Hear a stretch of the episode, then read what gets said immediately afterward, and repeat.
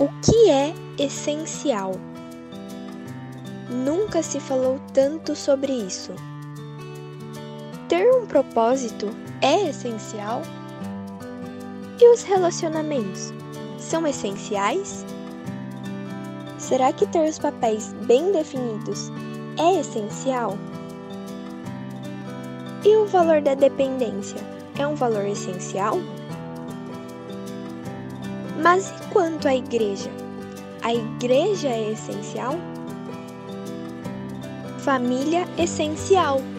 É essencial que você não perca essa série. Todos os domingos de maio, às 10 da manhã, no nosso canal youtube.com/cpvinhedo. Nesse mês de maio, todo mês de maio, nós temos falado sobre família né, o que, é essencial na família. No primeiro domingo, o pastor Ricardo compartilhou com a gente sobre o propósito da família. É, no domingo passado, o seminarista Oswaldo falou com a gente sobre a essência dos relacionamentos. Então, caso você tenha perdido alguma das mensagens dessa série, você pode ter acesso a elas no nosso canal do YouTube. Fica tudo gravado lá. Você pode acessar e ser abençoado por essas mensagens. Não é de hoje que a família enfrenta a oposição, enfrenta problemas. É, a família sempre enfrentou dificuldades, desde o início, é, quando a família é criada, é, existem atentados contra a família, existem situações que ameaçam a família. Deb, você pode dar mais PA para mim na minha voz, porque senão eu vou ficar gritando aqui e vai ser ruim. Muito bem. Então, existem muitas ameaças é, que podem prejudicar a família. Ameaças internas e ameaças também que são externas, né? ameaças de fora e ameaças de dentro. Quando eu falo de ameaças externas, eu estou falando de situações que acontecem fora da família, que tentam prejudicar a família, é, e aí a gente pode entender como decisões do governo, muitas vezes, é, são tomadas é, que prejudicam a família. Vou citar um exemplo. não sei se ainda vigora, mas antes na China havia uma lei que, em que as famílias só podiam ter um filho, um filho por família. Isso levava a que as famílias preferissem meninos então, o que, que acontecia com as meninas? Muitas vezes elas eram abandonadas e até mortas, vendidas por uma decisão, que eu não estou aqui para dizer se é certo ou errado, não vem ao caso, mas é uma decisão que leva a, a, a família a sofrer né, em muitas situações. É, também ideologias que são fomentadas na mídia, eu não preciso ficar falando disso aqui, porque eu tenho certeza que você sabe, é, que há muitas ideologias que prejudicam a família e também tendências culturais que vão se modificando com o passar do tempo. Até mesmo a correria nossa do dia a dia, é, esse ritmo louco que a gente vive muitas vezes de trabalho, ele acaba prejudicando a família, acaba não permitindo que a família desfrute tudo aquilo que ela foi criada para viver e para desfrutar. Agora, é, além dessas situações externas, existem também ameaças é, internas para a família. E aí talvez você está me ouvindo e pensando assim, poxa, mas como assim ameaças internas? Quem são essas ameaças internas? As ameaças internas para a família são, somos nós mesmos, eu e você. Eu e você podemos ser ameaças para as nossas famílias. É, e aí, eu quero que você preste bastante atenção, porque é, nós podemos nos tornar ameaças internas ou ameaças para a nossa família em uma situação, quando nós deixamos o pecado entrar em nossas vidas e dominar as nossas vidas. Eu vou repetir. Nós podemos nos tornar ameaças para nossa família quando nós deixamos o pecado entrar e dominar as nossas vidas. Quando isso acontece, nós nos tornamos ameaças para a nossa família. É... Quando nós olhamos é... para a Bíblia, nós vemos que o pecado ele sempre causou um estrago muito grande. Desde a primeira família, se você voltar é, lá no, no Éden, você vai ver que o pecado já traz é, complicações para Adão e Eva. Logo que eles saem do jardim, uh, eles têm os seus filhos e acontece o primeiro homicídio então, a partir daí, você começa a ver que a família sempre vai ter problemas, sempre vai lidar com problemas, como favoritismo, autoritarismo, é, preferências e, e toda sorte de situações que vão sempre ameaçar a família. Na cultura pós-moderna, né, no, no, nosso tempo, a, o conceito de família ele está cada vez mais confuso, cada vez mais é, difícil de definir os papéis na família. A sociedade é, acredita que a família existe pra, para promover a autossatisfação. Isso é uma realidade e nós estamos inseridos no meio disso. É, muitas vezes o que é ensinado é que a família existe para nos dar autossatisfação. Eu vou citar alguns exemplos, não se assuste se você se identificar com isso. Um esposo que, é, ou um, um, rapaz ou uma pessoa que casa porque ela entende que é, quando ela se casar, ela vai ser feliz, ele vai ser feliz, e a esposa também. Então, a pessoa ela procura entrar na família buscando autossatisfação, ela quer que os desejos dela sejam realizados. E aí isso é muito perigoso, porque tem muita gente que o sonho da pessoa é se casar e ter uma família. E aí a pessoa consegue isso. Só que se para a pessoa família é só isso, ela vai começar a ter problemas, porque ela não vai desfrutar aquilo que realmente ela poderia desfrutar no meio familiar. Outro problema que eu vejo que surge é que muitas vezes na família é, as pessoas é, colocam uma dependência muito grande no outro, como se a vida dela só fosse ter significado é, na existência do outro. A gente ouve frases assim é, que são românticas, mas em alguns momentos elas podem ser prejudiciais, que é, por exemplo, é, é, eu não consigo viver sem você. Essa frase, eu sei que ela é muito romântica, ela é escrita por aí, talvez você já tenha usado, mas tem pessoas que vivem isso como uma realidade. Eu não posso viver sem você para essa pessoa. É tão real que se ela perder o outro, ela se mata, ou ela tenta matar o outro, e por aí vai. E a gente vê essas barbaridades acontecendo. Porque, no fundo, existe um, um sentimento de que a família é, é o que vai gerar significado para a vida da pessoa. E não é bem por aí. Então, quando nós olhamos para a Bíblia Sagrada, nós entendemos, e o pastor Ricardo falou com isso um pouco na primeira mensagem dessa série, que a família é um lugar onde Deus busca e quer revelar a sua vontade e a sua presença, e Ele quer se fazer conhecer na família. E nós só vamos experimentar aquilo que Deus tem para a família se nós estivermos em conformidade com aquilo que as Escrituras nos ensinam sobre a família. Se nós estivermos andando em conformidade com a palavra de Deus. E aí surge uma pergunta: como nós podemos manter a essência dos papéis na família? Qual é o papel do homem na família? Qual é o papel da mulher? Qual é o papel dos pais? Quais, é, ou, ou qual é o papel dos filhos na família? E Deus é tão bom que Ele sabia que a gente ia ter essas dúvidas e Ele fez questão de deixar registrado na Escritura Sagrada, nas Escrituras Sagradas, é, textos que falam para a gente sobre qual é o papel de cada pessoa na família, qual é o propósito dele para a família. E eu quero te convidar a abrir a sua Bíblia comigo em Efésios, carta de Paulo aos Efésios, no capítulo de número 5. Nós vamos ler a partir do versículo 21, vamos meditar nos versículos que estão aí. Efésios, capítulo de número 5, a partir do versículo 21.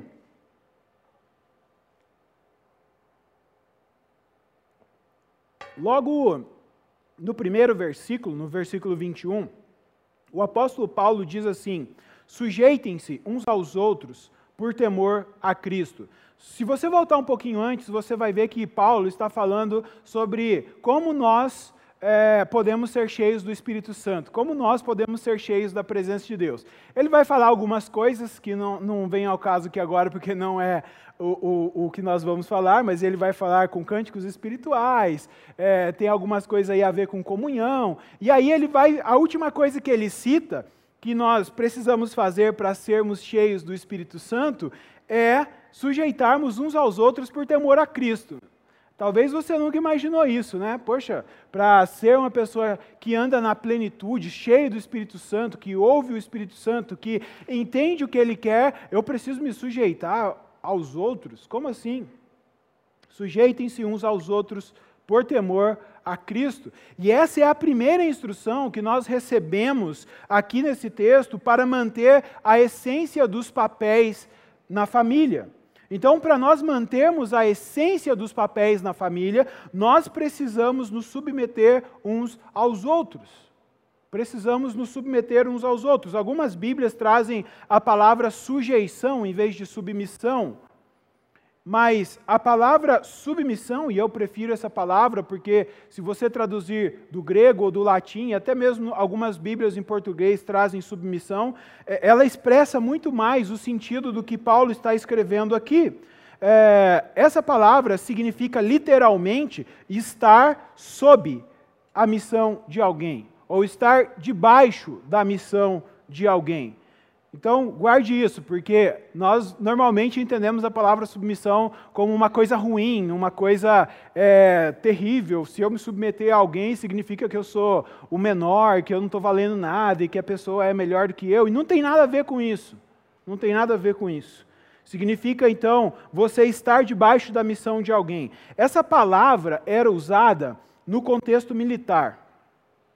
Ela era usada no contexto militar, principalmente no tempo de Paulo, é, no Império Romano. Então, o que, que acontecia? Se um oficial do exército recebia uma missão, é, ele recebia uma missão do seu superior, talvez do imperador ou de algum outro superior imediato né, no, no exército, todos, a, todas as pessoas que estavam debaixo da liderança dele, ou todos os subordinados, né, ou a, aqueles que o seguiam, eles também estavam debaixo da mesma missão dele.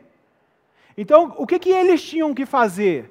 Quando, eles, quando o, o líder deles, vou usar aqui o, o comandante, vamos supor, o comandante recebia uma missão. Eles tinham que ajudar o seu comandante a cumprir a missão. Então, aí tinha as estratégias, cada um tinha o seu papel. Começa, começa a fazer mais sentido, né? Cada um tinha o seu papel, então eles estavam submissos a essa autoridade e aí eles cumpriam a missão juntos. Isso faz muito sentido quando a gente traz para o contexto do reino de Deus. Porque no reino de Deus, todos nós, sem exceção, recebemos uma missão, todos nós. E a missão que nós recebemos, ela vem diretamente do rei. Então, o que Paulo está querendo dizer aqui é que submetermos uns aos outros, e aqui eu olho para cada um de vocês, vocês que estão em casa, eu consigo imaginar alguns de vocês que estão aí conosco, é, é, quando eu me submeto a você, significa que eu estou ajudando você a cumprir a sua missão, a missão que o Rei Jesus te deu. Se nós olharmos isso num contexto de igreja, e Paulo fala disso também em Efésios, caso você não tenha lido essa carta inteira, eu recomendo que você leia. Paulo fala que, por exemplo, uma pessoa que está no meu lugar, um pastor, ele ajuda os demais a cumprirem a missão é, ensinando a palavra de Deus. São pessoas que estudam a palavra de Deus, elas buscam de Deus e Deus capacita elas com um dom para elas ensinarem outras pessoas a vontade de Deus que é revelada na Bíblia. Então, se você for olhar, e aí Paulo fala como que isso acontece no corpo de Cristo, é, todos nós precisamos nos submeter uns aos outros e ajudar o outro a realizar a missão que ele recebeu do rei. E você também vai ser ajudado. Isso é se submeter uns aos outros. Agora, aí no contexto familiar, como que fica isso no contexto familiar? É, o apóstolo Paulo diz né, que ele vai aplicar isso especificamente às mulheres. Ele diz que as mulheres precisam se submeter ao seu marido, ao seu esposo. Então, logo em seguida, no versículo 22, ele vai explicar como que essa submissão acontece no contexto familiar. Mas eu quero que você tenha em mente que a submissão, ela, ela é algo que é para todo discípulo de Jesus. Todo discípulo de Jesus. Okay? Mas agora a gente está entrando no, no, no contexto familiar. E aí Paulo vai dizer assim, em Efésios 5, 22 e 23, Mulheres, Sujeitem-se cada uma a seu marido, como ao Senhor. Pois o marido é o cabeça da mulher, como também Cristo é o cabeça da igreja, que é o seu corpo, do qual ele é salvador. Assim como a igreja está sujeita a Cristo, também as mulheres estejam em tudo sujeitas a seus maridos. Eu sei que muitas mulheres, quando se deparam com esse versículo, com esse texto, engolem ele bem seco, né? Porque esse negócio de ficar se submetendo ao marido, que, que coisa é essa? Por que, que a Bíblia é, dá essa instrução para as mulheres de sub, se submeter ao marido? Exatamente porque a gente tem essa visão errada da palavra submissão e, e a gente acha que se submeter a alguém é estar numa posição de desvantagem.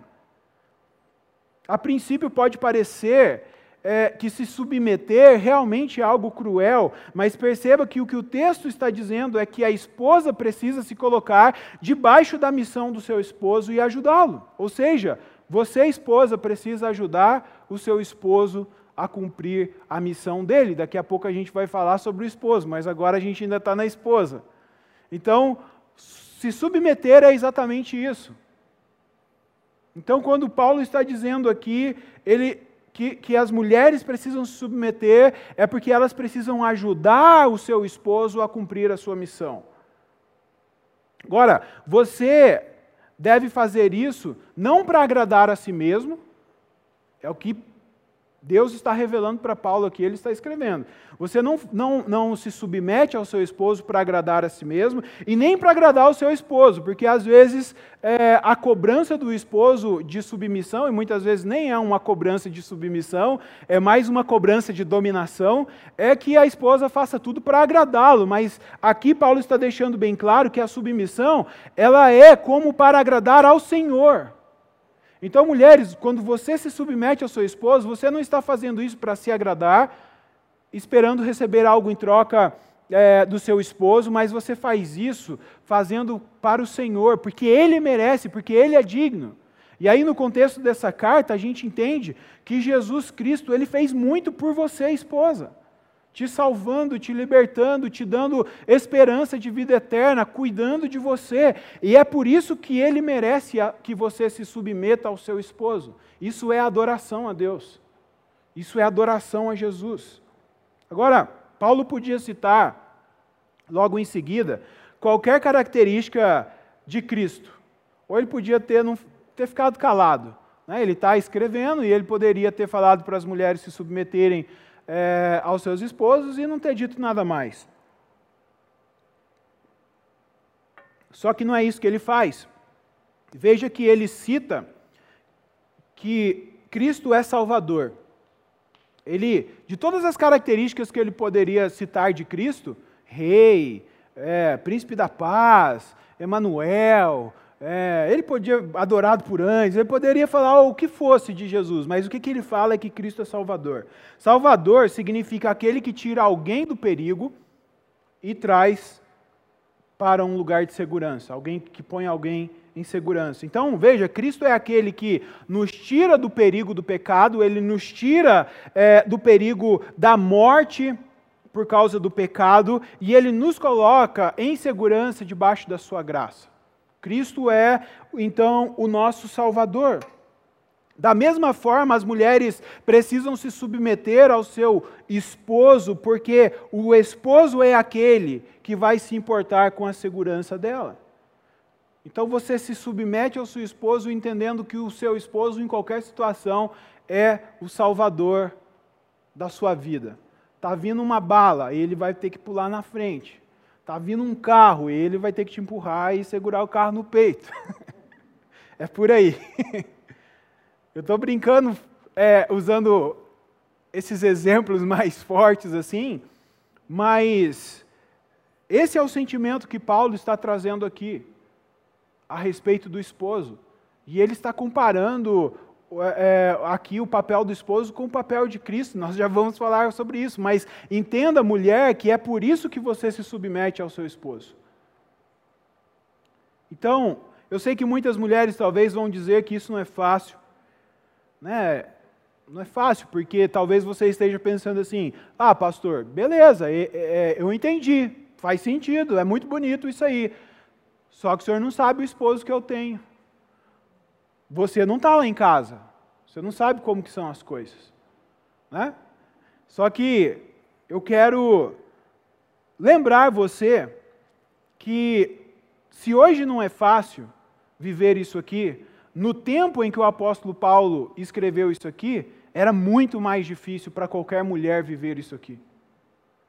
Aproximadamente dois mil anos atrás, quando Paulo escreve isso aqui, as mulheres que ouviram isso aqui pela primeira vez, porque isso é uma carta que foi enviada, e aí chegou aos presbíteros da igreja de Éfeso, e aí os presbíteros foram ler a carta de Paulo para a igreja, as mulheres estavam ali ouvindo.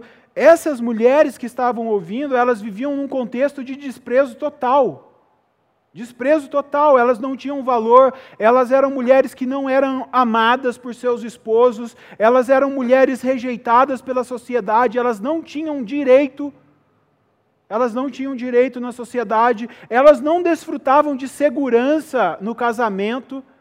E eu não estou falando segurança por parte do esposo, que é amável, eu estou falando segurança por lei, porque hoje o Estado ele, é, ele tenta criar algumas proteções e algumas coisas, e tem é, é, uma série de medidas aí para de alguma forma amenizar a situação de um possível divórcio, mas nesse tempo aqui não existia nada disso. Se uma mulher era abandonada por, por seu esposo, ela ficava à mercê. Ela não tinha nenhum recurso, ela não tinha um lugar a quem, a, a, ao qual recorrer ou alguém a quem recorrer. Tanto na cultura grega como na cultura romana, e até mesmo entre os judeus, a esposa ela não deveria ser alvo de amor do esposo. A esposa era entendida unicamente como aquela que ia providenciar herdeiros para o seu esposo. Só isso.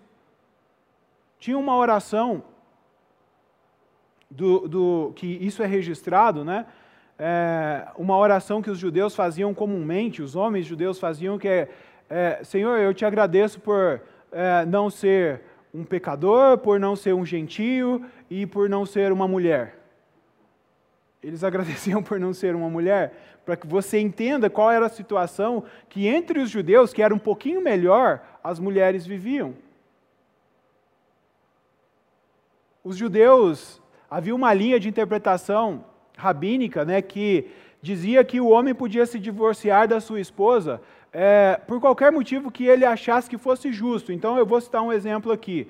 Imagina que é, hoje, domingo, né, normalmente é, lá em Minas, no domingo, a gente gosta de comer macarrão com frango em casa, tá? Aqui eu, eu acho que a gente vai para o restaurante, é um pouquinho diferente. Mas interior é, é o macarrão com frango. E, e, aí imagina que você vai se sentar à mesa com sua família para comer o delicioso macarrão com frango e às vezes acompanha um arroz, um feijão também, é muito bom. E, e aí é, você encontra um fio de cabelo no seu prato. Sua esposa te serviu, você encontrou um fio de cabelo. Para um judeu, isso era motivo de divórcio. Era motivo de divórcio. E aí, sabe o que ele fazia? A carta de divórcio não é uma carta que é, ele levava no juiz, e era um, um bilhete que ele escrevia dizendo que a mulher não era digna de ser esposa, ele só precisava da assinatura de um rabino para dispensar a esposa. Era assim. Então, se isso é difícil, se submeter hoje a, a, é, é, difícil, talvez, para as mulheres, e eu até disse isso, que eu concordo com vocês, que em muitas situações de fato é difícil, imagine para essas mulheres que não tinham valor nenhum na sociedade. Então, a instrução que recebemos quanto ao papel da mulher aqui nas Escrituras ensina que a mulher precisa se colocar debaixo da missão do seu esposo e ajudá-lo na sua missão não por medo do esposo, não para satisfazer sua própria vontade ou por satisfação própria, mas sim para agradar o Senhor Jesus. Para agradar o Senhor Jesus. Quando nós lemos a segunda instrução que Deus dá aqui para a gente nesse texto, fica um pouco mais fácil de entender como que isso funciona na família, porque a segunda instrução que nós devemos, que nós recebemos aqui para manter a essência dos papéis na família é que nós devemos amar com um amor sacrificial.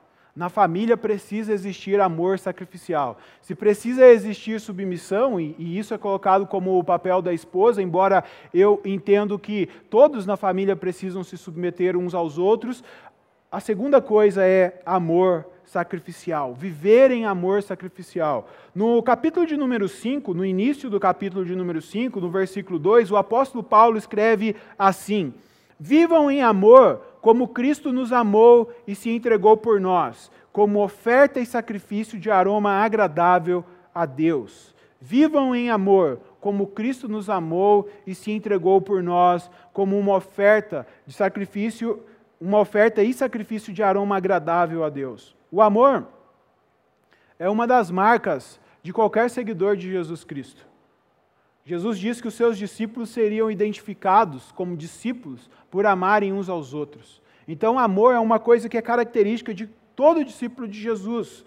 É, a orientação que a Bíblia nos dá é que nós devemos amar em todo o tempo, ou seja, nós devemos andar em amor. É como se o amor fosse uma plataforma que, você, que está debaixo dos seus pés, você está em cima dessa plataforma e tudo que você faz na sua vida você precisa fazer em amor.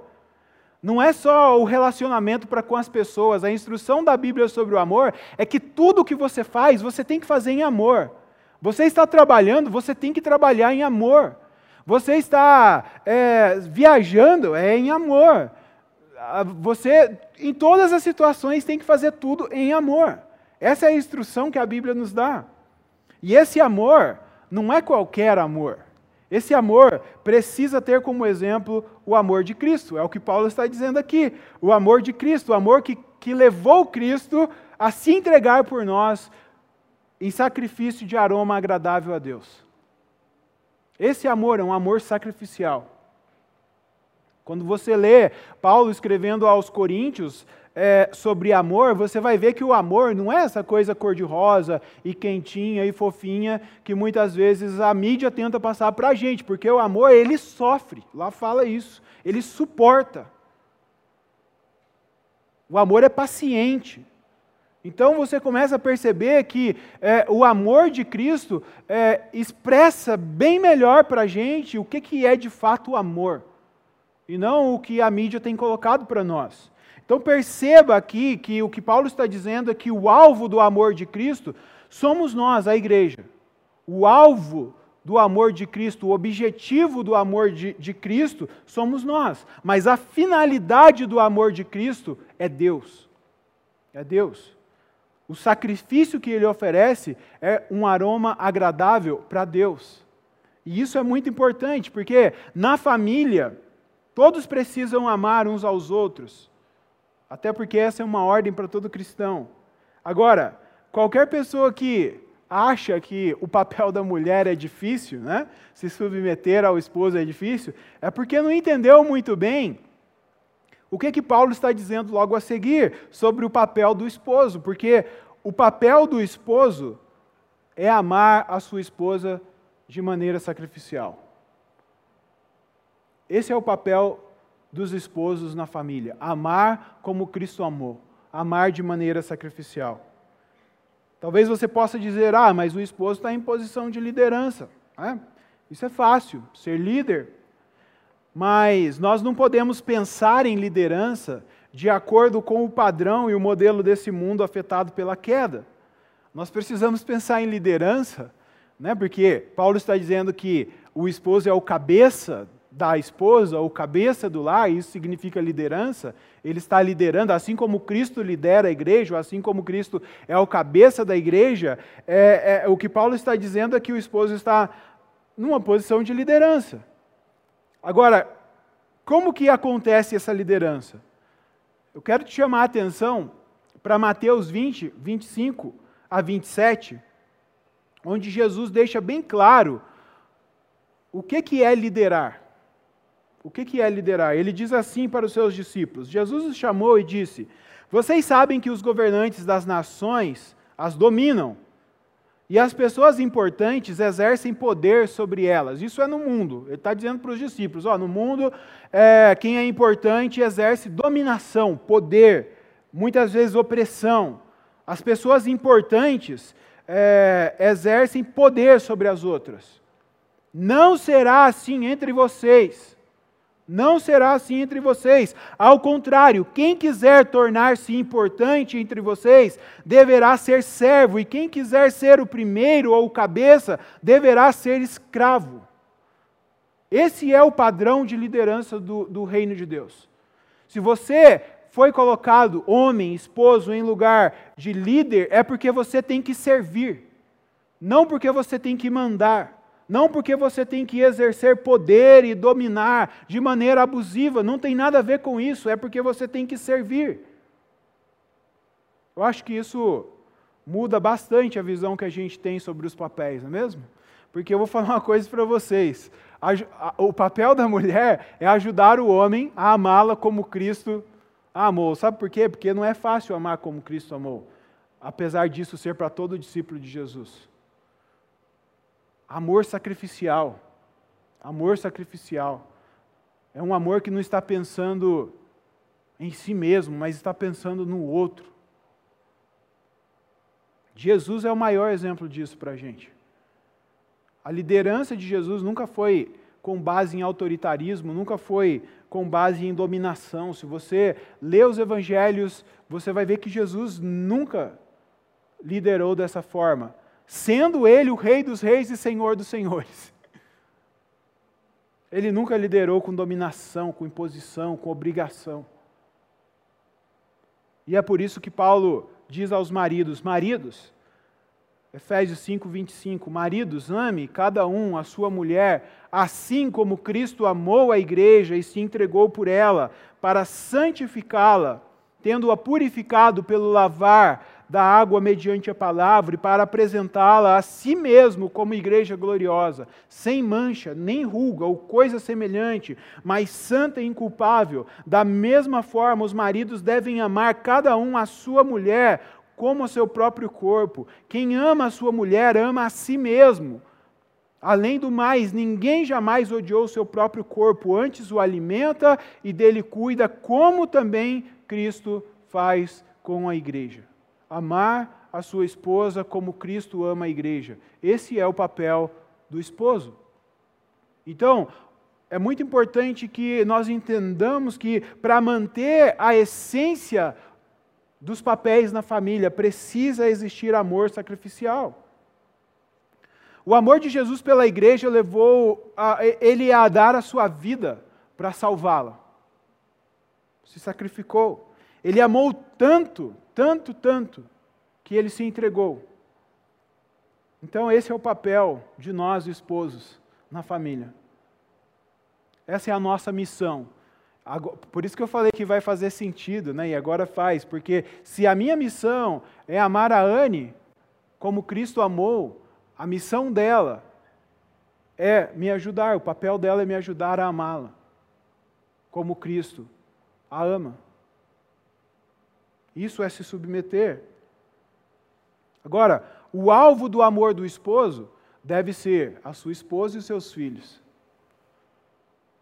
Mas ele não faz isso para ela, para satisfazer ela e agradar ela, e nem para satisfazer a si mesmo e agradar a si mesmo. Assim como Jesus fez como sacrifício agradável a Deus, nós também fazemos para Deus. Nós fazemos para Deus. Isso, isso muda porque tira da esposa o direito de cobrar do marido, porque talvez, né, é, talvez aí em casa ou, ou quando chegar em outro momento vai rolar aquela cutucada, ó, oh, você tem que se sacrificar por mim. O esposo não se sacrifica pela esposa, ele se sacrifica por Deus. É para ele, ele que merece tudo de nós. Ele que merece todo o nosso sacrifício. Mas o objetivo, o alvo do amor sacrificial é a esposa tem que ser a esposa. É muito interessante o que Paulo está dizendo aqui, porque ele diz que Cristo se entregou pela sua noiva, veja, a igreja, para santificá-la e para purificá-la e apresentá-la pura a si mesmo. Igreja gloriosa, sem mancha, sem ruga, santa e irrepreensível. Existe um relacionamento amoroso entre Jesus e a igreja. A igreja é a noiva de Cristo.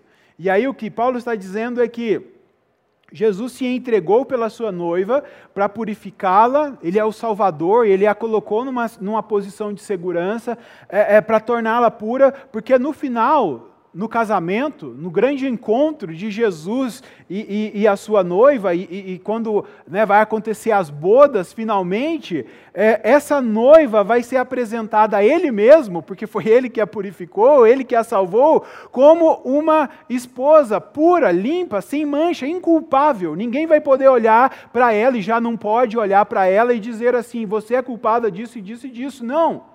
Porque na cruz Jesus tomou toda a culpa da noiva sobre si. Isso que Paulo está dizendo aqui. Eu não sei como que você entende esse texto, você esposo principalmente, mas o que eu vejo aqui é que nós esposos precisamos amar tanto as nossas esposas, tanto que diante da sociedade, de qualquer pessoa e de você mesmo, a sua esposa precisa ser vista como alguém sem culpa. Porque você toma a culpa dela. Você se responsabiliza no lugar dela. Isso no passado era comum. O homem se responsabilizava pelos erros da sua família. Se o filho errava, o culpado não era o filho, era o homem, era o esposo. Se a esposa errava, a culpada não era ela, era ele. Foi isso que Jesus fez. Ele tomou a culpa sobre si. Só que o que eu vejo hoje é, na sociedade ao redor, infelizmente, muitas vezes dentro da igreja, é que tem muitos esposos que, em vez de tornar a sua esposa inculpável, ou seja, alguém sem culpa, ele mesmo começa a culpar ela por tudo. Não tem nada a ver com o que Cristo faz isso. Isso não é amor sacrificial. É muito mais fácil a gente ter a postura de Adão e colocar a culpa em Eva. Ah, a mulher que o Senhor criou, foi ela que comeu, tomou do fruto, comeu e me deu. Só que não é isso que Cristo faz. E é por isso que Ele é o Salvador.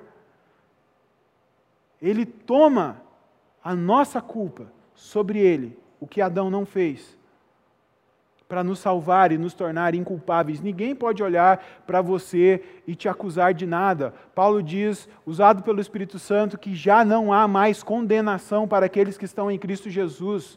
É isso que Jesus fez por você, é isso que ele fez por mim. Então, esposo, o seu papel é amar a sua esposa de maneira sacrificial. Ame-a de maneira sacrificial. E, as esposas precisam se submeter ajudar o seu esposo em sua missão. A terceira instrução que nós recebemos uh, aqui nesse texto é que, para manter a essência dos papéis na família, nós precisamos cultivar a honra. Veja comigo o versículo de número 1 a 4 do capítulo 6. Efésios 6, do versículo 1 ao 4, diz assim é, filhos, obedeçam os seus pais no Senhor. Então, Paulo falou para o esposo, Paulo falou para as esposas, agora Paulo vai falar para os filhos. Então, você que é filho, filha, é, não importa a sua idade, preste muita atenção nisso. Filhos, obedeçam os seus pais no Senhor, pois isso é justo. Honra o teu pai e a tua mãe. Esse é o primeiro mandamento com promessa, para que tudo te corra bem e tenhas longa vida sobre a terra. Isso é para os filhos. A seguir, ele vai falar para os pais. Então, você que é pai, mãe, preste atenção. Pais, não irritem os seus filhos ou não despertem a ira dos seus filhos. Antes, criem-no segundo a instrução e o conselho do Senhor. Os pais estão achando que é pouquinho o que está sendo falado aqui para vocês. Espera só um pouquinho que a gente vai chegar lá. Primeiro a gente vai falar dos filhos. Honrar os filhos devem honrar os pais. Honrar significa atribuir o devido valor a alguém.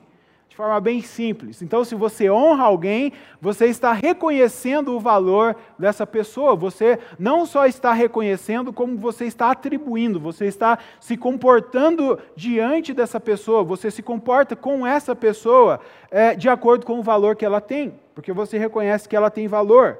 No tempo de Jesus e no tempo do apóstolo Paulo havia a compreensão entre os judeus, e também isso era comum na cultura romana e grega, de que a honra a qualquer autoridade começava dentro de casa, ela começava no lar, com uma criança que honrava os seus pais. Então, uma criança que honrava os seus pais, ela honraria as outras autoridades. Mas uma criança que não honrava é, o seu pai e a sua mãe, dificilmente ela seria uma criança que honraria qualquer outra autoridade fora de casa. É por isso que Paulo expressa essa honra com a palavra obediência. E ele diz, né, ele orienta os filhos a obedecerem os seus pais. Vou contar uma coisa para vocês que aconteceu enquanto eu morava no Peru com os meus pais. É, meu pai sempre conta isso. Não foi eu que, que vi, foi ele que viu e contou isso em casa para a gente. Ele foi é, no, no, no, médico, num consultório médico, e tinha uma fila para ser atendido ali pelo médico. E, e aí, ele falou que em determinado momento entrou uma senhora, uma senhora já idosa, que estava andando até com um pouco de dificuldade. Ela entrou e ela foi direto para o consultório do médico. Ela não bateu nem na porta, ela abriu e entrou. E o povo ficou até meio revoltado, achando que era alguém que estava furando fila, né? Porque tinha gente que já estava esperando há bastante tempo. E aí, meu pai falou que se começou a ouvir uns gritos dentro do, do consultório, a porta abriu e a senhora estava puxando o médico pela orelha e falando assim para ele: Você tem que voltar lá e resolver a situação com a sua esposa. Onde já se viu? Eu não criei filho dessa maneira. E puxando a orelha dele, e ele não falava um A. Ele, em nenhum momento ele resistiu de, de tentar colocar o pé assim, ó, para ela não puxar ele. Ele foi. Eu não sei se isso continua sendo assim lá, porque eu morei lá já faz uns 20 anos. É, então, não sei. Só que isso mostra uma cultura de honra, um filho que honra sua mãe independente da idade. Não é porque ele é médico, porque ele se formou, não é porque ele é maior do que a mãe, não é por... ele honra a mãe. Talvez ele nem concorde, mas ele entende o valor que ela tem. Isso é uma cultura de honra, e Paulo está expressando aqui que os filhos devem obedecer os seus pais. Então você que é filho, você que é filha, obedeça os seus pais, honre os seus pais, honre o seu pai e a sua mãe. E é muito interessante que Paulo faz questão de destacar que esse mandamento é um mandamento que tem promessa. Qual é a promessa? Para que tudo te corra bem e tenhas longa vida sobre a terra. Então, filhos, você também tem um papel. Filhas, vocês também têm um papel importante na família, que é honrar o seu pai e a sua mãe em obediência em obediência. Eu lembro que uma vez é, eu, eu, liderava os adolescentes em uma outra igreja e eles pediram para a gente falar sobre tatuagem, piercing e essas coisas, né? Se era pecado, se não era. E aí a gente estava é, falando e tal, e aí uma, uma, uma, um adolescente colocou a situação assim: Bom, meu pai e minha mãe, eles são contra a tatuagem, eu não posso fazer tatuagem. Então eu vou esperar fazer 18 anos e sair de casa, e aí quando eu sair de casa eu vou fazer a tatuagem. Aí um, uma outra adolescente falou assim, é, mas isso só mostra que você não honra os seus pais, porque você, tá, você só está esperando sair de casa para fazer o que você quer. Se você honrasse de fato os seus pais, você não faria mesmo saindo de casa, porque você não quer entristecê-los. Eles vão se entristecer do mesmo jeito se eles virem você fazendo. Eu nem precisei falar nada. Né? Então, é, filhos, vocês precisam honrar o pai e a mãe, independente da sua situação. Eu acho muito bonito um filho que honra o seu pai e a sua mãe. Infelizmente, a gente vai perdendo algumas coisas, né? É, eu ainda chego em casa, eu sempre falo, a gente fala no, lá no interior benção, né? Eu não sei como que é, mas é, é benção. Mãe, me dá a benção. Pai, me dá, me dá a benção.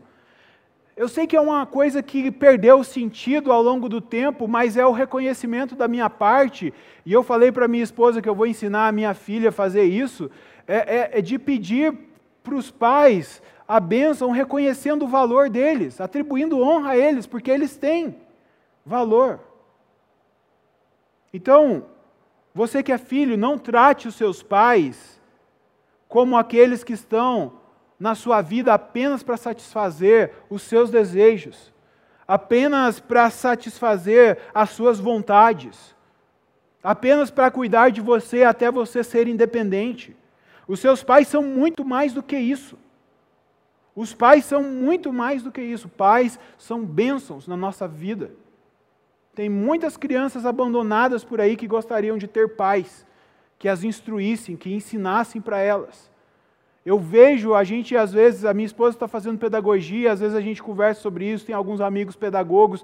A gente vê a diferença de uma criança que foi criada sem a presença dos pais por qualquer motivo e uma criança que foi criada pelos pais. Mesmo quando o lar é um lar que o, pai e a mãe não se comportam como deveria se comportar, mas existe diferença só por ter a pessoa do pai e da mãe ali. Então valorize o seu pai e a sua mãe, honre o seu pai e a sua mãe, obedeça-os.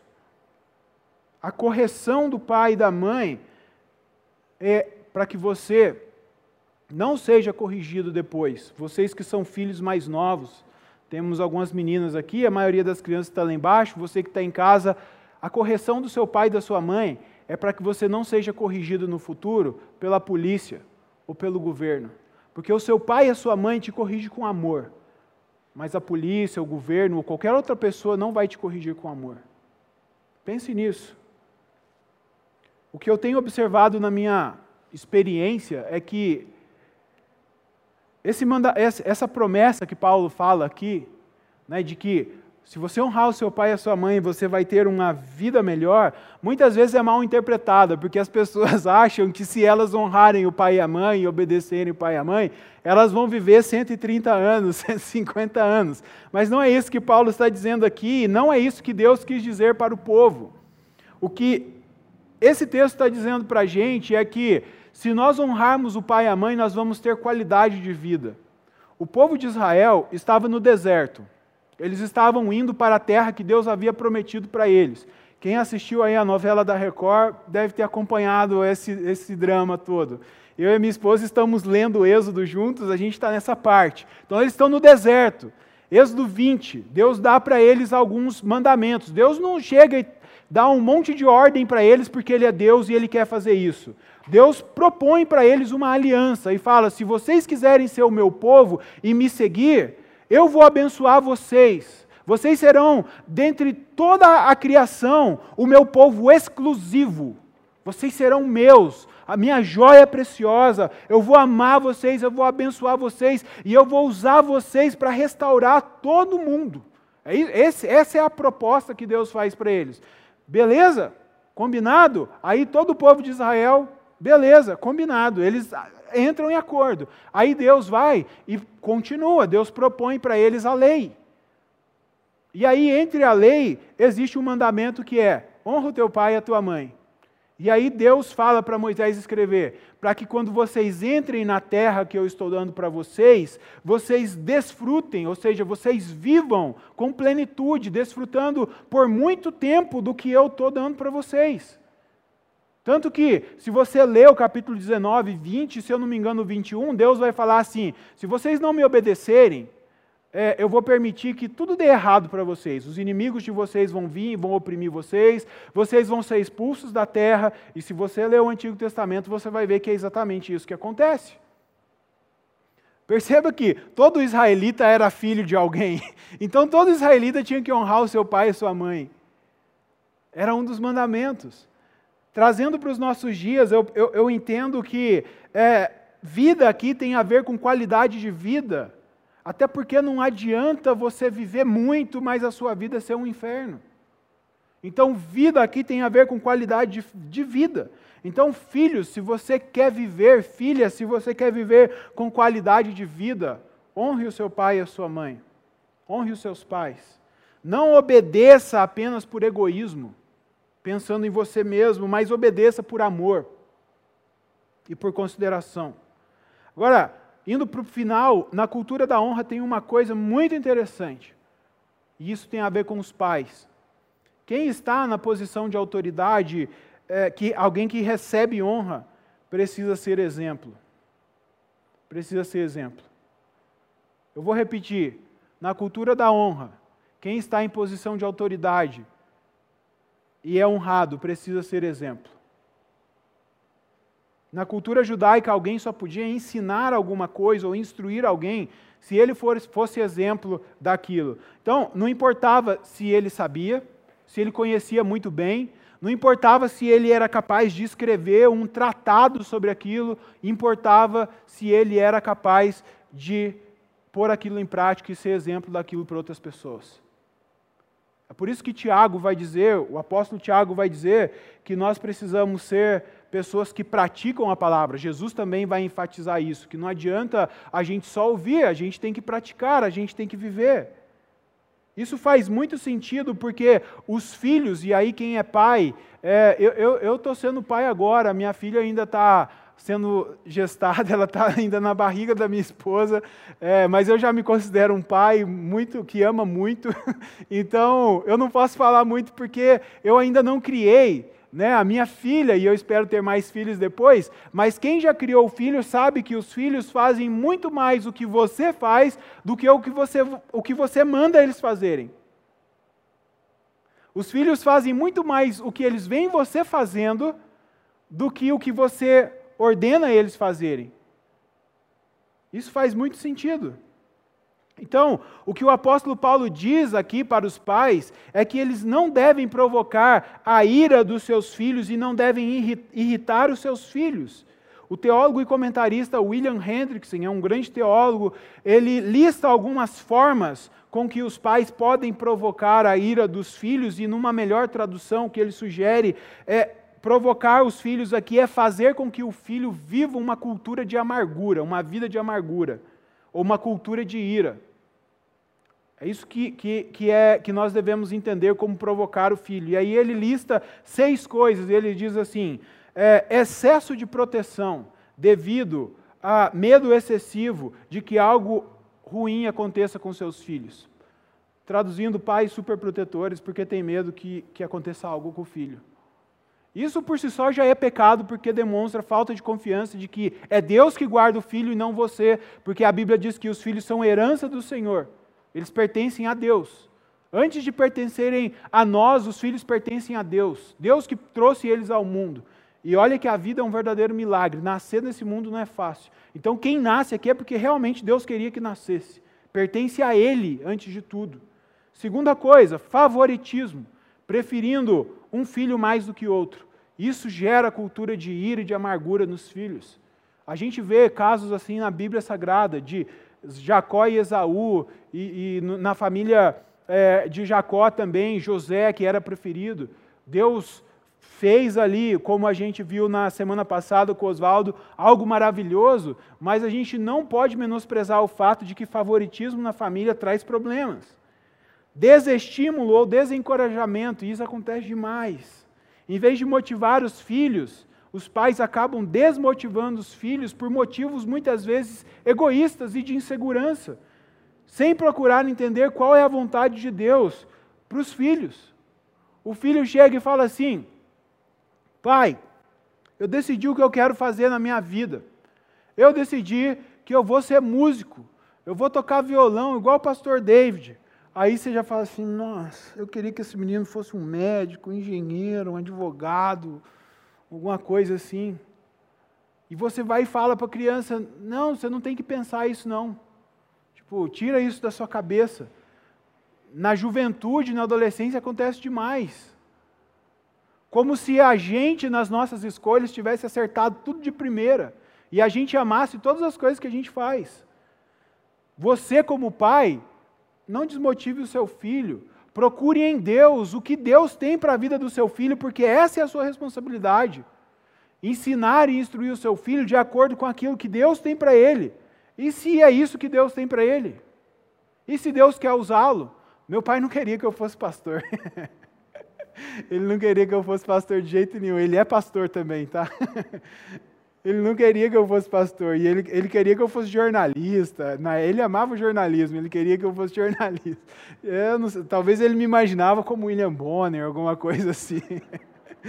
Aí um dia eu cheguei, eu, eu mandei mensagem para ele falei assim, pai, é, eu, eu tinha, na época eu devia ter 20 e poucos anos, eu falei assim, pai, ele estava na Inglaterra e eu estava em Belo Horizonte.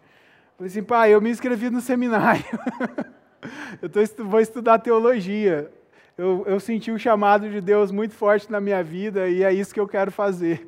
Aí ele ficou quieto, depois ele me falou que ele não queria isso, mas se era isso que eu queria, tudo bem. E aí hoje, graças a Deus, a gente se entende, ele sabe que de fato Deus me chamou para isso e é muito tranquilo, mas eu estou falando porque muitas vezes os pais desmotivam os filhos. Não faça isso.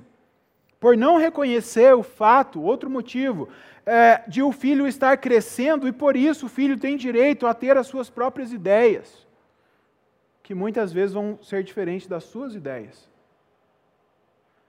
Então, muitas vezes, os pais não entendem isso e aí eles começam a oprimir os filhos e a gerar amargura nos filhos. Eu, eu, eu, eu não sou uma pessoa tão velha assim, eu acho, né? embora já tenha um monte de barba branca, cabelo branco. Tenho 36 anos. E nesse tempo de vida né, que eu tenho, não sei quanto tempo Deus vai permitir que eu viva, eu tenho percebido que o mundo muda demais, demais. Para vocês terem ideia, quando eu nasci não existia celular. Computador era uma coisa rara. Rara. Televisão, em casa demorou para ter televisão. Eu assistia televisão preto e branco é, na casa de um ou outro amigo que tinha. E eram uns caixotão, o negócio era grande, hein? Então, internet, meu Deus, ninguém fazia ideia. Talvez algum cientista da NASA e do Pentágono fazia ideia que que era internet, mas com certeza não tinha nada a ver com o que é hoje. Culto online, meu Deus, ninguém nem imaginava uma, a possibilidade disso. Rádio era sucesso, minha mãe ouvia rádio o dia inteirinho. O mundo muda e é normal que o seu filho pense é, diferente de você. Agora, o que você precisa entender é que o que ele não pode perder de vista é aquilo que Deus tem para ele, aquilo que as Escrituras ensinam. É, é, eu acho bonito ver muitas vezes os filhos evoluindo e muitas vezes até ensinando os pais a usar um celular, a fazer uma coisa no computador a acessar uma rede social. É assim, é, a vida é, é assim. Então, não entenda isso de maneira errada ao ponto de oprimir o seu filho. Seja um amigo, seja aí é onde entra a submissão. Se você entender que você precisa ser submisso ao seu filho, você vai entender que você, como pai, tem o papel de ajudar o seu filho na missão dele, de te obedecer. Então não torne a obediência para o seu filho difícil demais, porque já é difícil algumas vezes, e às vezes a gente torna ainda mais difícil, por negligência. Outro motivo, nem preciso falar muito. E sexto, uso de palavras ásperas e crueldade física direta. Eu vou falar para vocês o que eu penso sobre isso, talvez alguns não vão concordar, mas a palavra de Deus diz que os filhos precisam ser corrigidos com a vara. Não é com o cinto, nem com o chinelo e nem com a mão, é com a vara. Mas também não diz que é para espancar a criança e arrancar sangue dela. E nem que é para corrigir com raiva. Uso de palavras ásperas não tem nenhum lugar na Bíblia que apoia isso. Xingar o filho, é, humilhar o filho com as palavras, se impor com palavras, abusando de autoridade. Não tem nenhum lugar que, que aprova isso na Bíblia. Todas essas coisas geram cultura de ira e amargura no filho. Então, pais, o que vocês precisam fazer é criar os seus filhos segundo a instrução do Senhor. Você precisa seguir o conselho do Senhor. E isso quer dizer que se você vai ensinar para o seu filho é, que ele precisa ser uma boa pessoa, você precisa ser um exemplo de boa pessoa para ele. Você precisa ser a primeira pessoa a dar exemplo daquilo que você está ensinando para o seu filho. O seu filho precisa ver em você um exemplo daquilo que está sendo ensinado para ele. Isso é discipulado. E, e olha só, quando a gente fala de discipulado, a gente acha que discipulado é entrar dentro de uma sala e estudar um livrinho. Isso não tem nada a ver com discipulado, tá? Você que é pai e você que é mãe, eu quero falar uma coisa para você. Discipulado não é uma opção. Tá? Discipulado não é uma opção. Você está discipulando o seu filho querendo ou não. A grande pergunta é: o que que o seu discipulado está ensinando para o seu filho? Porque Deus colocou, criou a família, ele criou um ambiente de discipulado. Talvez ninguém nunca te contou isso, mas você é um discipulador do seu filho. Você, esposo, é um discipulador da sua esposa. Então, é, não é uma opção. A pergunta é: o que, que você está ensinando com o seu discipulado? O que, que o seu filho está aprendendo através da sua vida? O seu discipulado está ensinando o seu filho o caminho do Senhor, está ensinando os conselhos do Senhor, a andar aqui, a se portar de acordo com a vontade de Deus, a conhecer mais a Deus, a buscar mais a Deus, a depender mais de Deus, ou você está ensinando com o seu discipulado que o seu filho tem que fazer a própria vontade, o que dá na telha, que ele tem que fazer o que agrada a si mesmo, porque se é isso que você faz, é isso que o seu filho está aprendendo. E aí, muitos pais querem que os seus filhos amem a Deus. Isso é, é bem duro, né? Mas eles não são um exemplo de pessoas que amam a Deus. Muitos pais exigem respeito dos seus filhos, mas eles não são exemplos de respeito para os seus filhos. Muitos pais querem que os seus filhos amem a igreja, né?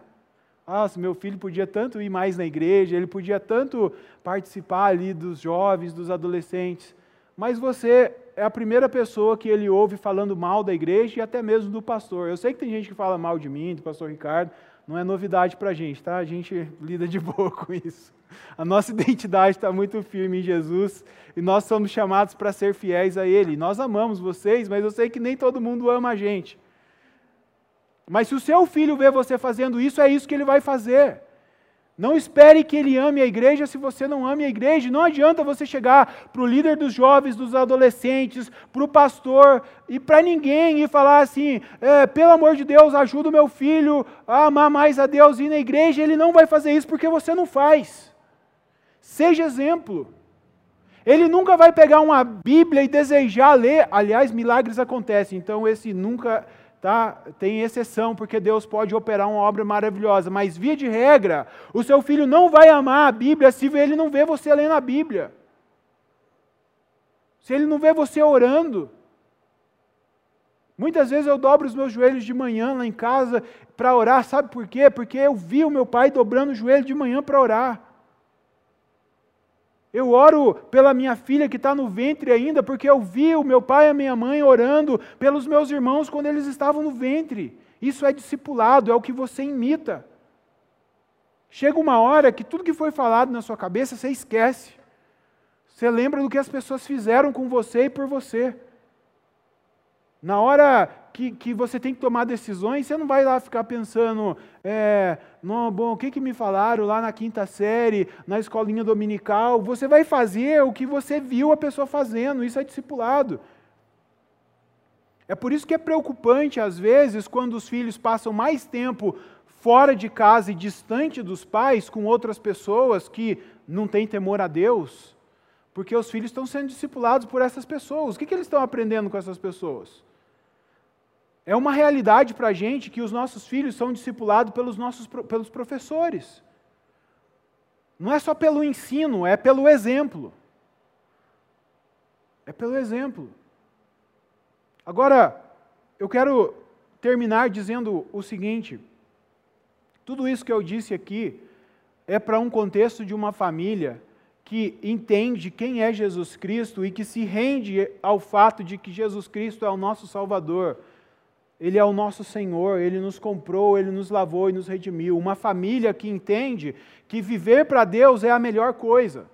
Então, se você não Talvez tudo isso que eu falei é loucura para você, você não se rendeu a Jesus, você acha que se submeter ao seu esposo é loucura, amar sua esposa de maneira sacrificial não faz sentido, e esse negócio de cultura da honra não tem nada a ver, é porque você precisa entregar a sua vida a Jesus e se render a Ele. É só quando a gente se entrega de fato a Jesus que isso faz sentido, porque Ele dá exemplo de tudo isso para a gente. Ele é o maior exemplo o tempo todo de submissão ao Pai, de amor sacrificial, de honra. Ele é o maior exemplo. Então, viva a sua vida baseada na vida de Jesus, tendo Jesus como seu exemplo. Uma vida de submissão, de amor sacrificial e honra só é possível porque o Espírito Santo habita dentro de nós. Porque Jesus fez questão de, quando subiu aos céus, enviar o Espírito Santo para morar dentro de mim e dentro de você e nos capacitar para viver isso. Nos capacitar para viver isso. Então, antes de tudo, dependa de Deus. E aí você vai ver que essas coisas vão começar a fluir de você. Tente imaginar a sua família sendo um exemplo para a sociedade. Tente imaginar, você que está na sua casa, a sua família sendo um exemplo para os seus amigos, colegas de trabalho. Sabe, quando a pessoa chega e fala assim, cara, minha família está um caos, é, o bicho está pegando lá com a minha mulher, a gente brigou feio essa semana, você vai falar assim, poxa, cara, faz tanto tempo que eu não sei o que é brigar com a minha mulher. E você, mas como assim? É, porque então, né, eu aprendi um negócio lá na Bíblia, lá, que, que eu entendi, sabe, como que é a família, o meu papel de amor. Ela também entendeu o papel dela de submissão. Poxa, eu quero isso. Arranca um eu quero isso, sabe? Eu quero viver isso das pessoas que estão à sua volta. E isso é possível. Isso é possível. A sua família ser um exemplo de submissão, de amor e de honra. Porque é isso que Deus tem para sua família. É isso que Deus tem para você. Eu quero te convidar a curvar sua cabeça nesse momento. Eu sei que essa palavra, ela nem é algo tão fácil de digerir assim. A gente precisa parar, orar, se colocar diante de Deus, mas eu quero te convidar a fazer isso agora. Quero convidar o pessoal da música a vir aqui à frente, enquanto nós oramos. Talvez você tem identificado na sua vida que você não está vivendo isso, que não tem sido assim. Você, esposa, você, esposo, talvez seu, os seus motivos tenham sido egoístas, talvez você tenha sido negligente como pai, como mãe, talvez você que é filho, filha, não tenha obedecido seus pais como deveria. Se coloque diante do Senhor, peça perdão. Deus, eu sei que o Senhor criou a família e que a família é um projeto do Senhor. A família é um projeto do Senhor, um projeto lindo. E quando a família vive aquilo que está na tua palavra, o Senhor se manifesta, o Senhor se faz presente. Todas as promessas que o Senhor fez para a família, elas se cumprem. O que eu quero pedir a Deus por mim e por cada pessoa que está aqui nessa manhã, por cada pessoa que está conectado conosco na sua casa agora, de cabeça curvada, de olhos fechados, se rendendo diante do Senhor, é que o Teu Espírito Santo flua de nós cada vez mais, ó oh Deus. Que a tua presença flua de nós cada vez mais, porque por nós mesmos, sozinhos, nós não conseguimos viver isso. Mas com o teu poder e com a tua graça, nós conseguimos viver dessa maneira. Então eu quero pedir, ó oh Deus, que nesse momento o Senhor quebrante corações. Que no nome de Jesus, Pai, o Senhor quebrante corações em nome de Jesus, que pecados agora sejam completamente perdoados e desfeitos em nome de Jesus. barreiras, ó Deus, que têm se levantado, inimigos que têm se levantado contra as famílias, ó Deus, sejam desfeitos agora em nome de Jesus. Em nome de Jesus. Gera mais amor, gera mais dependência, gera mais honra nas famílias, Pai.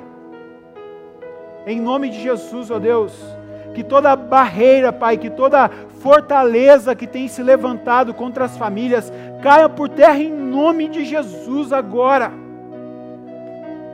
Contrição e quebrantamento, ó Deus, humildade, em nome de Jesus, que isso seja abundante no nosso coração, no nosso meio, que as nossas famílias sejam um exemplo para a sociedade, ó Deus, exemplo de amor, em nome de Jesus, exemplo de honra, de submissão, ó Deus, em nome de Jesus, em nome de Jesus, Pai. Amém, Senhor. Amém, Senhor.